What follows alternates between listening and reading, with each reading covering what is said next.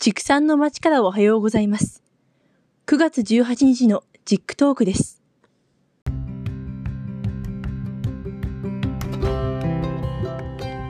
この番組では、世界の農林水産業に関わるニュースを畜産を中心に紹介していきます。よかったら通勤や農作業の合間に聞いてください。私自身、勉強しながら配信を進めていきますので、よろしくお願いします。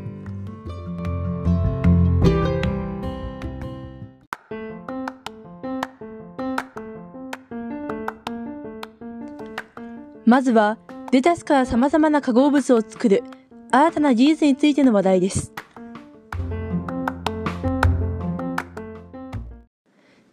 イスラエルのピグメンタム社は、ゲノム編集技術を利用して、レタスから様々な栄養素や化合物を作り出そうとしています。この技術は、外からの化学物質による刺激を受けることで、植物中の特定の遺伝子を発現させ、様々な化合物を作り出すという技術です。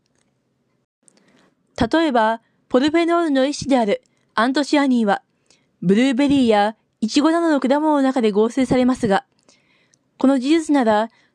それらの果物と比べて15倍の量を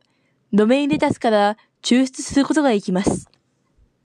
バニラビーンの主成分にパニリンがありますが、天然のパニリンは生産に時間と労力を必要とします。そのため、多くの場合、バニラの風味を捨てるのには、石油由来成分であるバニラオイルなどを利用します。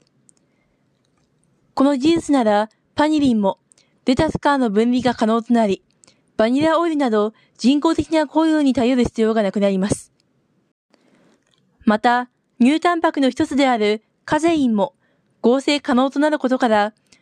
代替乳製品への利用も視野に入れているそうです。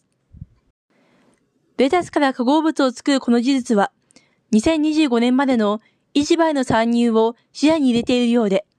ゲノム編集食品が今後どれほど消費者に受け入れられるかも含め、注目が集まります。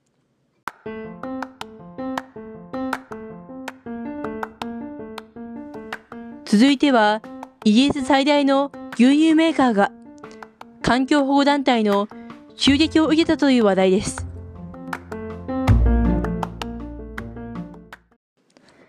ギリスの牛乳メーカー最大手である、アーラーフードとミューラーフードに対して、環境保護団体が抗議活動を行い、配送センターに潜入、牛乳運搬車両に乗り込んだり、車のタイヤに穴を開けたりしました。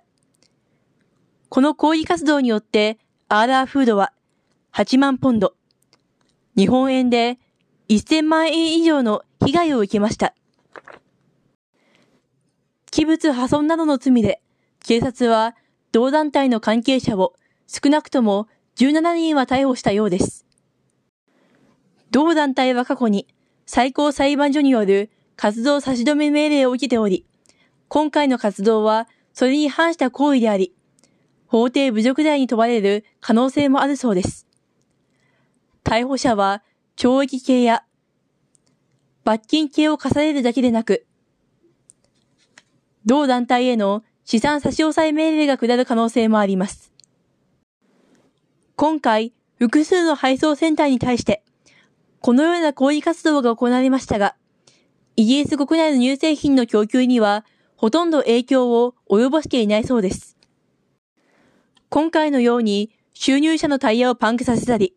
商品の牛乳をスーパーの床にこぼしたり、動物愛護団体や環境保護団体による過剰な抗議活動が欧米を中心に広がりを見せています。どのような主張であれ、暴力に訴えては民衆の同意はいられにくいのではないかと思います。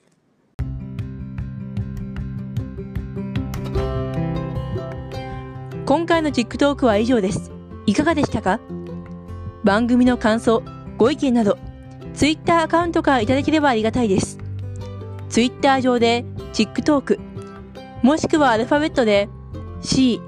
H、I、C、K、スペース、T、A、L、K と検索してください。